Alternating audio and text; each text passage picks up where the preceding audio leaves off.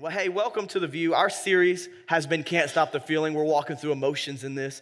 Praise God for the amount of conversations we've had about this topic. It truly has been encouraging to hear so many of you say that this is speaking to you, that the Lord is doing something in your heart.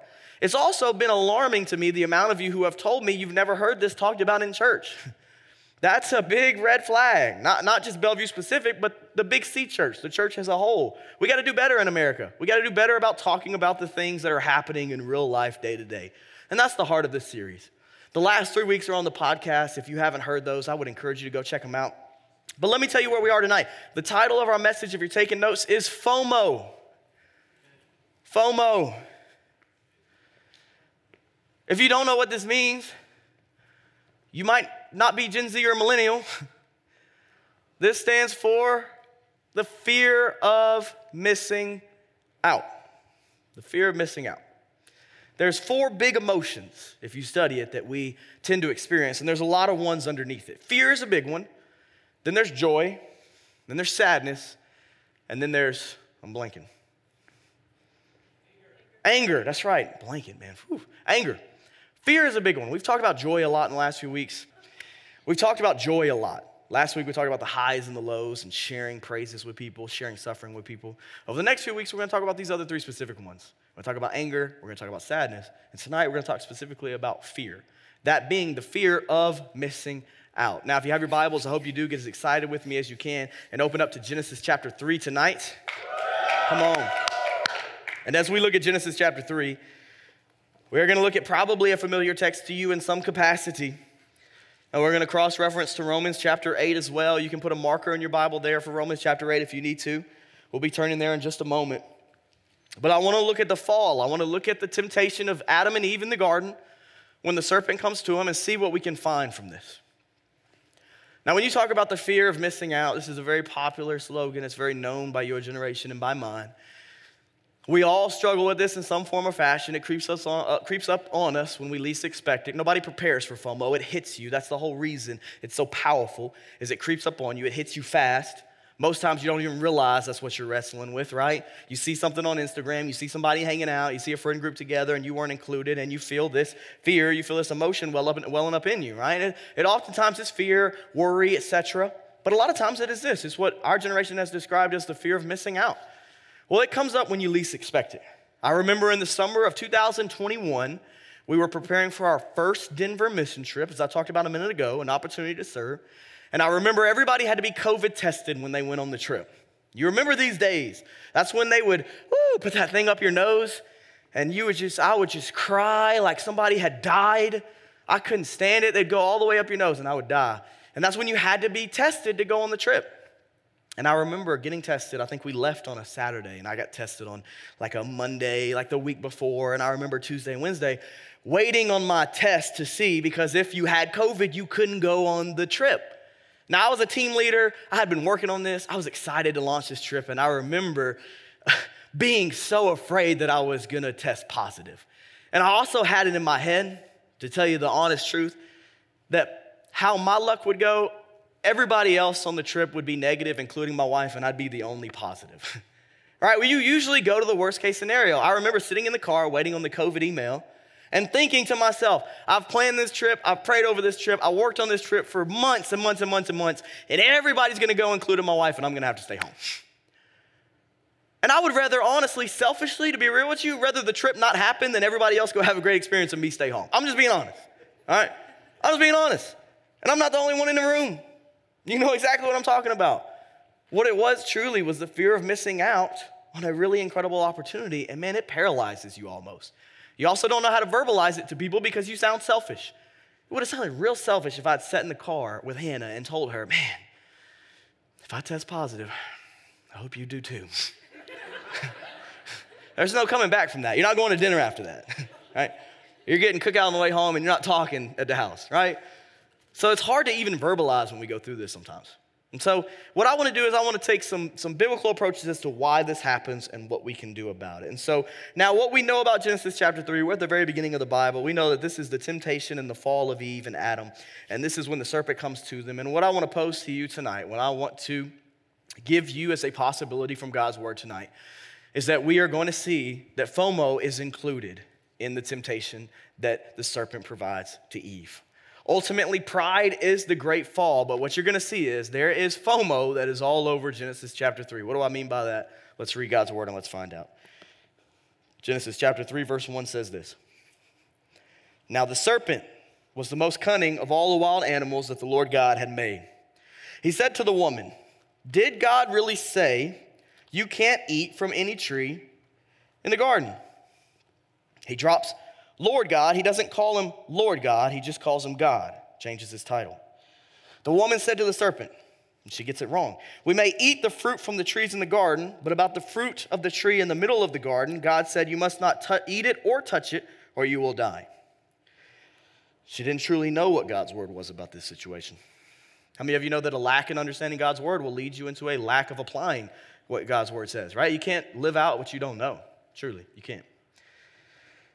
The servant says, No, you will not die. The servant said to the woman, In fact, watch this. God knows that when you eat it, your eyes will be open and you will be like God. In other words, you're missing out. this is what he goes on to say. You will, know, you will be like God, knowing good and evil. Verse 6 says, The woman saw that the tree was good for food and delightful to look at, and that it was desirable for attain, obtaining wisdom. So she took some of its fruit, ate it. She also gave some to her husband who was with her, and he ate it. Then the eyes of them both were open, and they knew they were naked. So they sewed fig leaves together and made coverings for themselves. So let's ask this question right here based on the temptation we see in Genesis chapter 3. Let's ask this question. The question is what causes you to feel FOMO? This is the question I want you to write down. What causes you to feel FOMO? Does God's word speak into this? Does God's word tell us why we experience something that is very Gen Z and millennial FOMO? We talk about it a lot. One of our volunteers who volunteers with us on our serve team on Monday nights, who, who comes early, made a great point that our generation is very visual. We see a lot of times when everything else is happening on social media without us, and that right there causes a lot of FOMO. A lot of our older parents, our generations, they didn't necessarily have social media. They couldn't see when everybody was hanging out with them. They didn't always go through that. We do. And so here's a big thing what causes you to feel FOMO? This is the first big idea that I want to send you home with, and here it is believing that God is withholding good from you. believing that God is withholding good from you.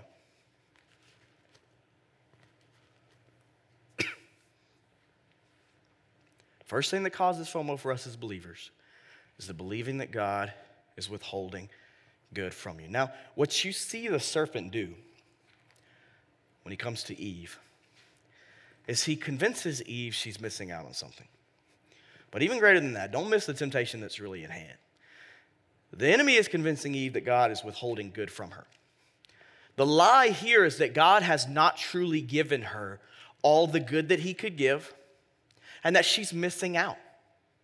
Truly, the temptation is that there is so much more you could know and experience and live and have, but God's not giving it to you. He says, No, you will not die. God has lied. God is not telling you the truth. That's the great lie here is that God is withholding good from you. Now, understand, for us, a lot of us, that's how the fear of missing out poses itself, especially if you're a believer.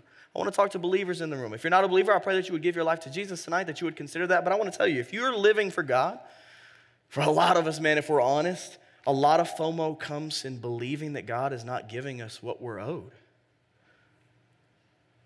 That we're not getting what God has promised us, that God's not coming through. We believe a lot of times that God has not given us what's truly best for us. We believe a lot of days that, man, God is keeping something from us, right? That, that God's not really giving us something that we want or need, right? And that's a big temptation. Now, that can be a person, right? It's Valentine's week. Man, I remember when I was single on Valentine's Day, I used to hate couples. so look at couples, man. I was like, stop holding hands, you know? Because there's always something, whatever you don't have, you want. Whatever you don't want to have, you want. And I'm not the only one with Valentine's week. There's a lot of us in the room who, if we're honest, we're just going to cut real to the chase here. A lot of us would love to have a relationship or be in a relationship, but we are nowhere near spiritually and mentally prepared for that yet. But we want it. And we feel like the reason why we're not in a relationship, it has to be because God is keeping something good from us. There's no way there could be any good in my singleness, right? That's why every single sermon you hear on singleness is man, singleness is a gift. Singleness is a gift. That's like the only point we give in every message about it. Why? Because nobody believes it. That's the lie we have to fight. Nobody takes God at his word when he says singleness is a gift. Marriage is always better. Dating is always better. Engaged is always better. There's always a better season. So, fear of missing out can quite literally be you wanting to be married, but you're not there yet. That's fear of missing out. And that goes back to your belief in whether God is good or not, because a lot of times we believe if God has not given me a marriage, then I must be doing something wrong. God must not be happy with me. God must not be pleased with me. We do the same thing with dating. Sometimes when we're in a relationship with dating, we wish we were single, right? The grass is always greener. For some of us, it's the other side of the coin. Some of us were like, man, whoo, singleness was a gift. I didn't listen, right? We're just being honest. That's how we are as humans. The grass is always greener. When you have a dog, you want a cat. When you have a cat, you want a dog. When you have neither, you want both. When you have both, you want neither. It doesn't matter. When you have an SUV, you want a car. When you have a car, you want an SUV. It doesn't matter. I preached a message in December to our whole church on the grass is not always greener. Let me tell you something. FOMO has led a lot of people to not trusting the Lord with where they are in life. For you, he, he comes to Eve and he says, You're missing out. God is withholding good from you. And that shapes a lot of people's bad theology. A lot of people believe that God is a God of confusion. Say, Daniel, I'd never say that. Do you walk around confused a lot? The devil is the author of confusion. I know we're not pursuing him. So if we're walking around confused, a lot of times we're giving in to the enemy's temptation. Walking around with this belief, giving, giving God the credit for it when it's the enemy in our flesh attacking us. No, God is not a God of confusion. God is not a God of chaos. I'll tell you this too. The, theologically, God is not a God of riddles. He's not a God of puzzles. He's not a God of chaos or confusion. God is not playing mind games with you on your life and what you have and what you don't have. But there's a lot of us in this season who believe that God is trying to get us to crack some code or check some box or amount to something before He gives us what we want from our prayers. If that's how prayer works, then God is a genie in a bottle and we should all start making a bunch of wishes. We should all go outside and wait till we see a shooting star because that's not how the Lord works. See, the Lord is not playing mind games with you. The Lord is not asking you to solve some big riddle. You know what He's asking you to do? Love Him, obey Him, love your neighbor, share Jesus with them. That's what He's asking you to do. To love Him, obey Him, love your neighbor, share your Jesus with share Jesus with your neighbor. That's what He's asking you to do. When we're not doing that, we're not in His will. But a lot of Christians walk around so confused and in chaos because we think we have to crack some code with God. So, do you believe that God is withholding something good from you? I'll tell you what Eve did. That's a big reason Adam and Eve did. That's why we're a big reason we're all here in sin and chaos, is because humanity thought that God was withholding good. Don't tell me this isn't practical to your life. Do you believe that God is withholding a financial blessing for you?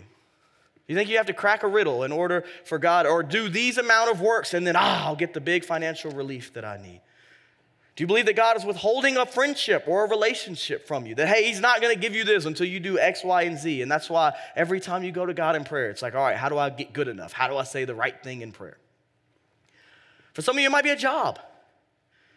That God would withhold something good from you in a job because He doesn't truly have your best interests at heart. I'll tell you, that's not just an attack on who God is, that's an attack on God's love.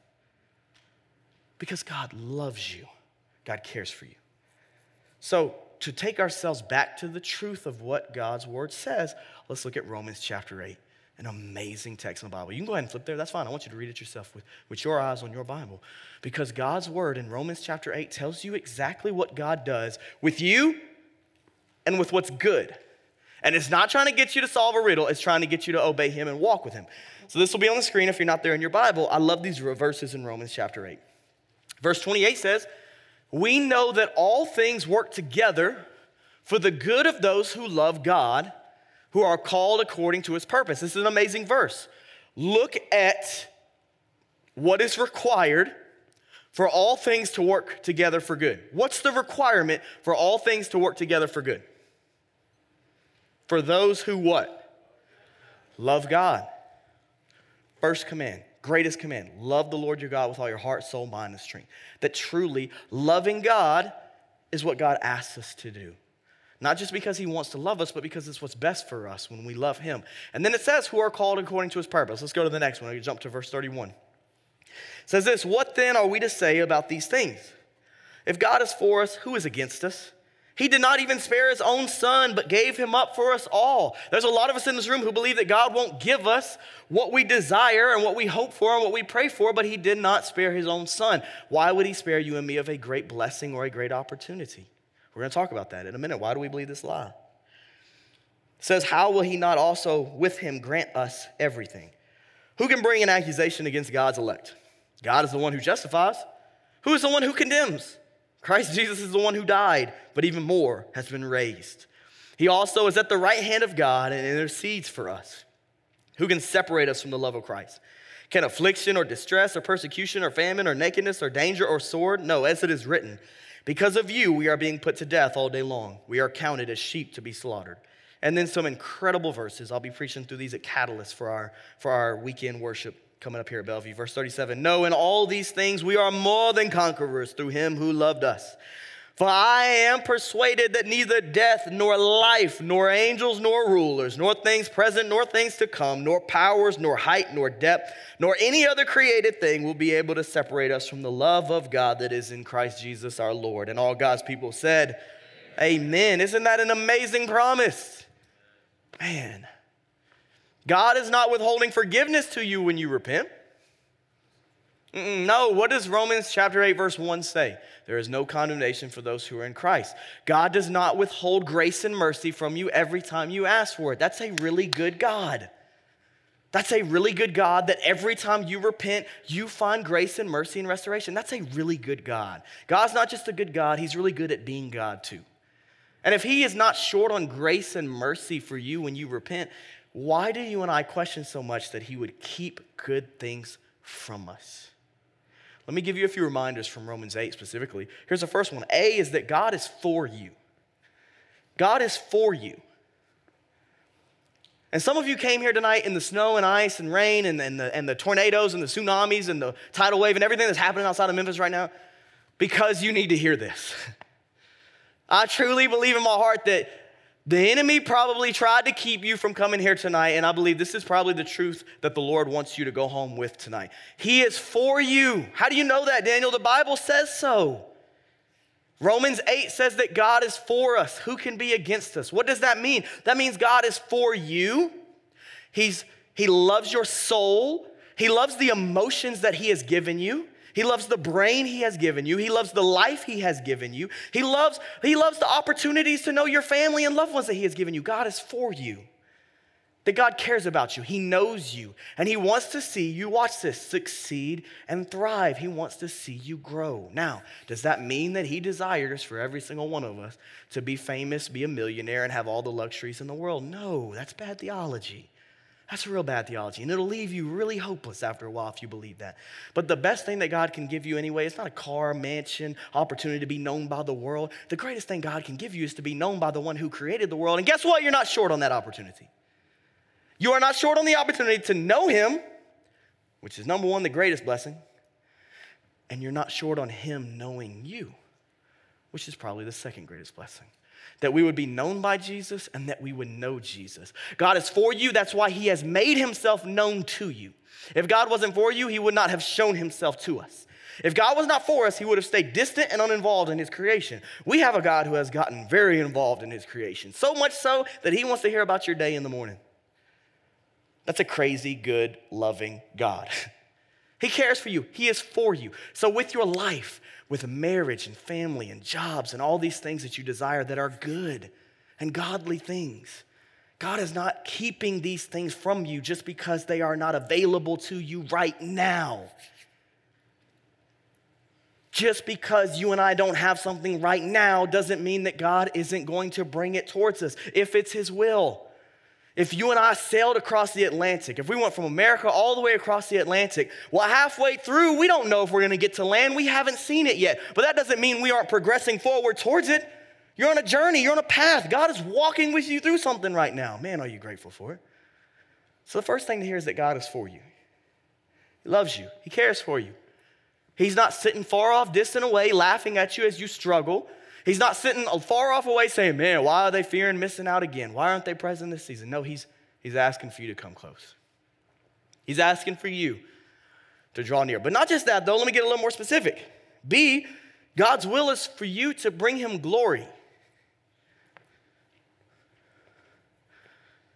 God is for you in the sense that you bring him glory.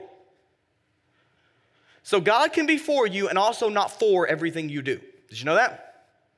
It's biblical through the model of a family. See, your mom and dad can be for you as a person, as a child, and still not be for everything you do. See, my mom and dad did not agree with many of the decisions that I made that were wrong decisions, decisions that I would disobey my parents growing up.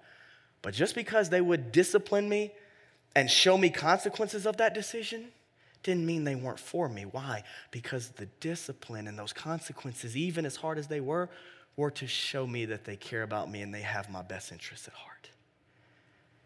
Is it possible that God allows us to be disciplined and to go through tests because that's what's best for us? Sometimes. See, God is for you, and God's will is for you to bring Him glory. So I'll get practical. There may be things you don't have there may be things you are missing out on. There may be things God has not given you. The reason why may be is because if you had it, you wouldn't glorify Him.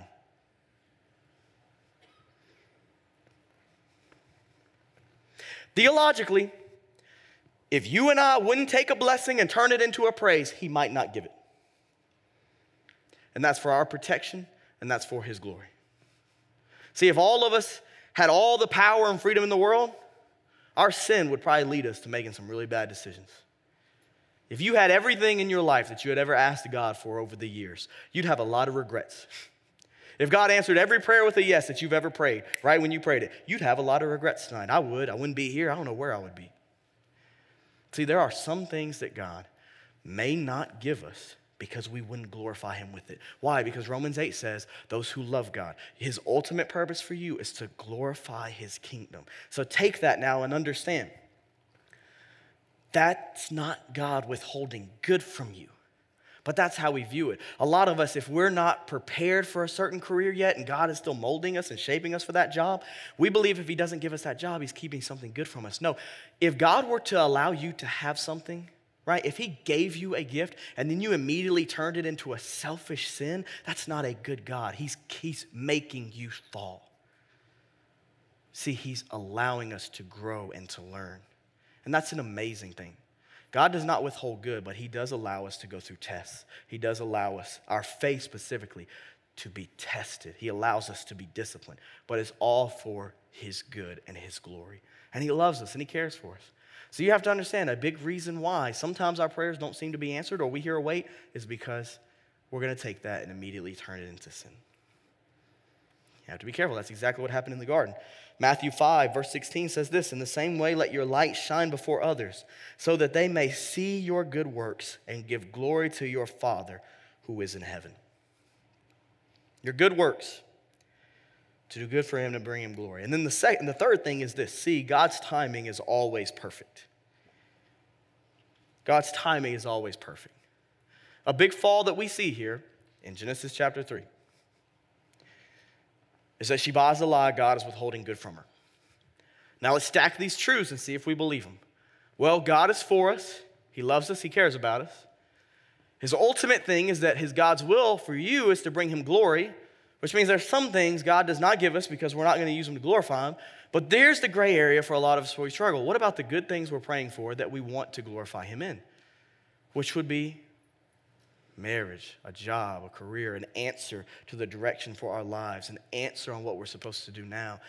Good things that we would turn and glorify Him with, and yet still our prayers don't seem to be answered. I mean, truly, let's be honest in the room. Have you ever prayed a prayer and then felt like God was ignoring you and not answering it? Have you been there? Man, I have. Listen, if you haven't, you haven't prayed long enough.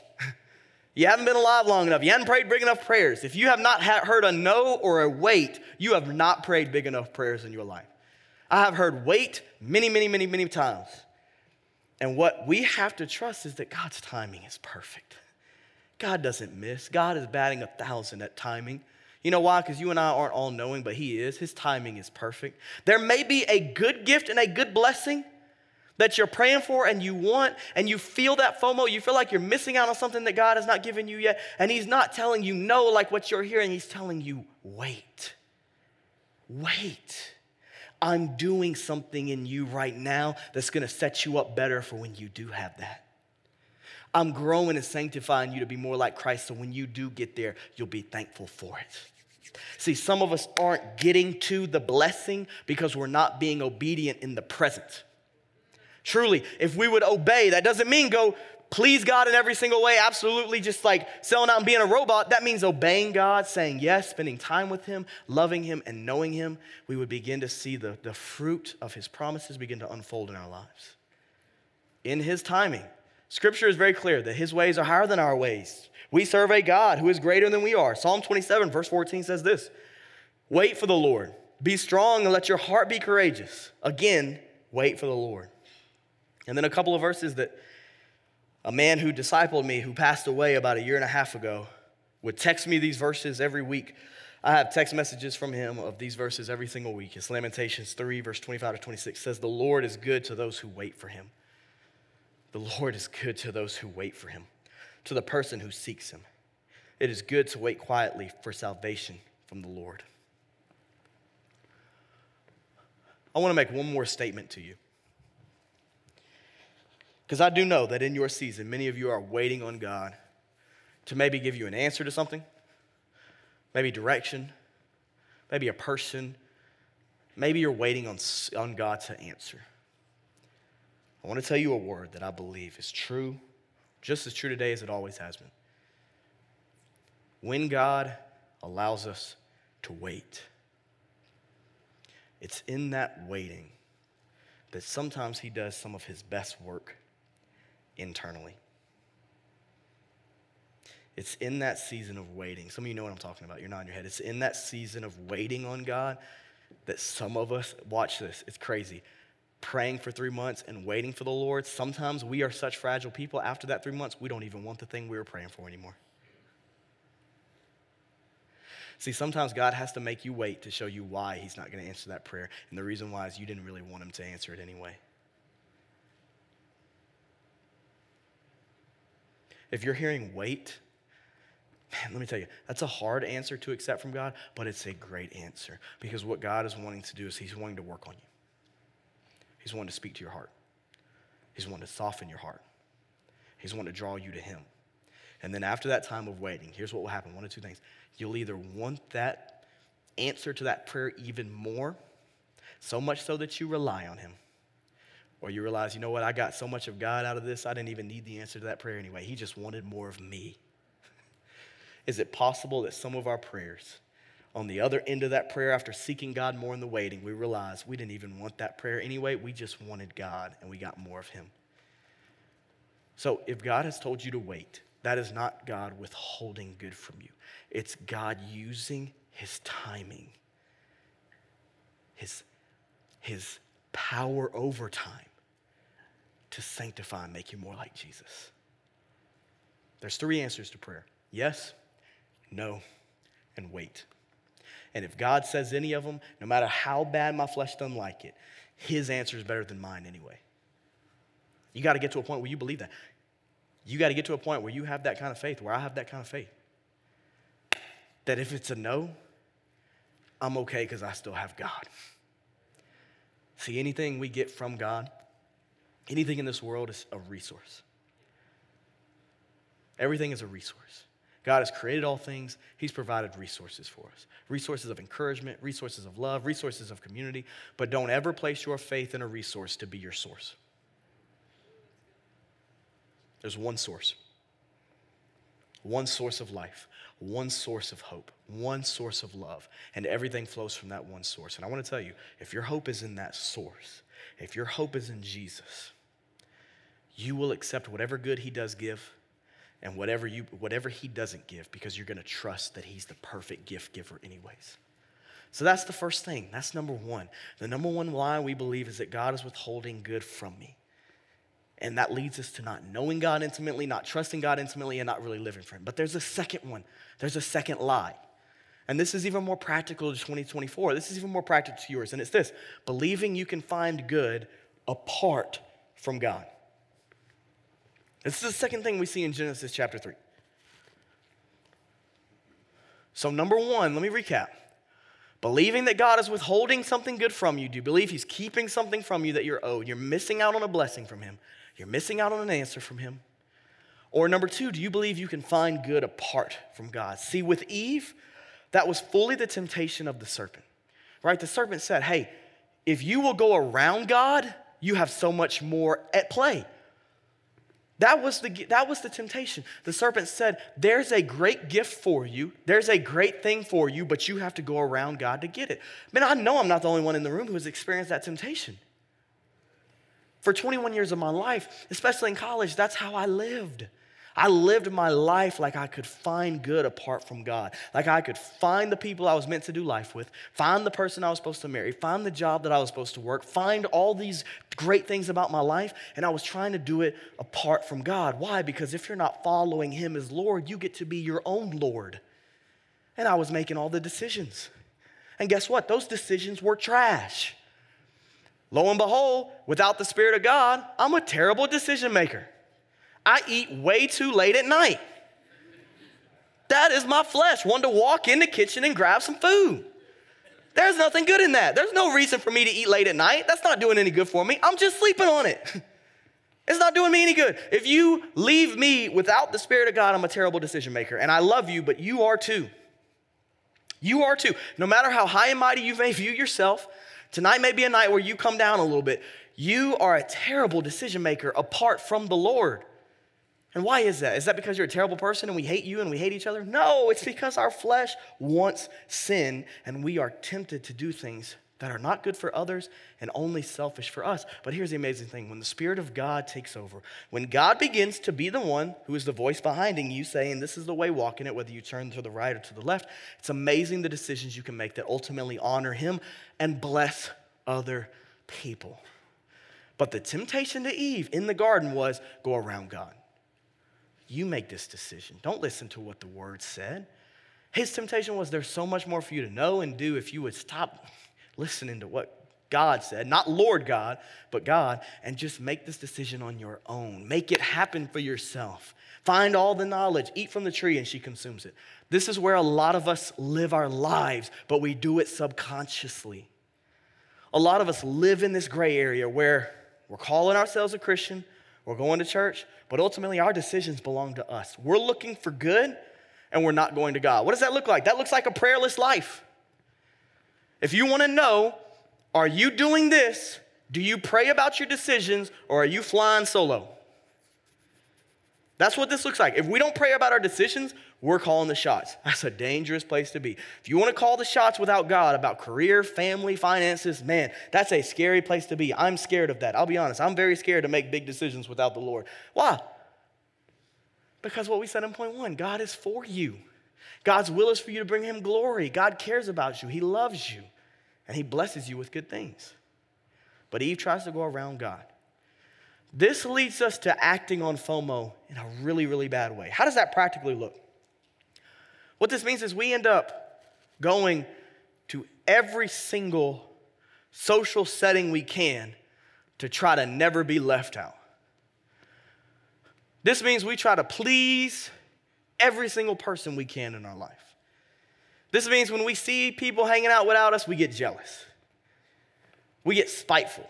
This means when you live in this, you start placing, and I actually have a subpoint that'll come up. Bruce, we can go ahead and put it up. It leads to this your yes and your no lose their value. They lose their value. Because what you're ultimately doing is you're saying, I'm gonna give yes to all of the world, I'm gonna give no to God, and I'm gonna find what I need to find in the world. Your yes and your no, they lose their value. I tell you, even in scripture, Jesus says, Matthew 5, verse 37, he says, Let your yes mean yes and your no mean no. Anything more than this is from the evil one. That's stout. What that means is a lot of times college students are way overcommitted in their lives. They have way too many commitments. They try to say yes to everybody, they try to please everybody, and that's a slippery, slippery slope. It can be traced back to the fear of missing out. I don't want to miss out on something with somebody. I don't want to miss out on knowing something. This is why gossip is so enticing to so many people. Why? Because we don't want to be left out of the tea. We want to know the gossip. We want to know about everybody's life. And this is what leads us to it. Boy, this balloon's struggling over here. Poor fella. Doesn't like the word tonight. Sorry, the other balloons do. That was so stupid. Let me move on. your yes and your no, they, they lose their value, but not just that. Not, you, not only will you find yourself overcommitted, but B, you'll expect people to give you what only God can give you.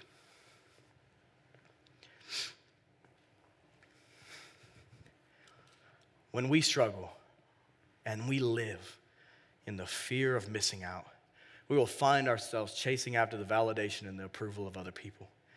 That's a draining way to live, it's an exhausting way to live.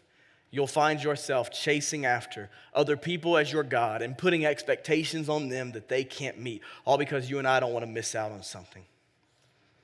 And man, that's a dangerous place to be. So let me tell you this great truth tonight. Lord, the Lord, He absolutely loves you. The Lord is absolutely in love with you. But God convicts us of our sin and calls us out of it. God is for us, but He's not for everything we do. Him calling us out of sin is good. Even when you face conviction that you don't want to feel, that's a good gift from God that you know conviction. Why? Because that means you know Jesus. God is not withholding good from you. In fact, He loves you. He wants good for you, but ultimately, He wants Jesus for you. And some of you, man, as honestly as I can, you walked in those doors tonight and you are focused on everything else in the world. You're focused on what people are talking about. You're focused on what they say about you. You're focused on what everybody else is doing and how you can be a part of it. And you're finding your belonging, your security, and your worth in people. And you want to know why your soul is so drained and exhausted. I'll tell you that's why. FOMO will leave you drained and exhausted unlike any other. And the longer you and I continue to chase after that from people, the more we will be let down. Why? Because they are not the source of life.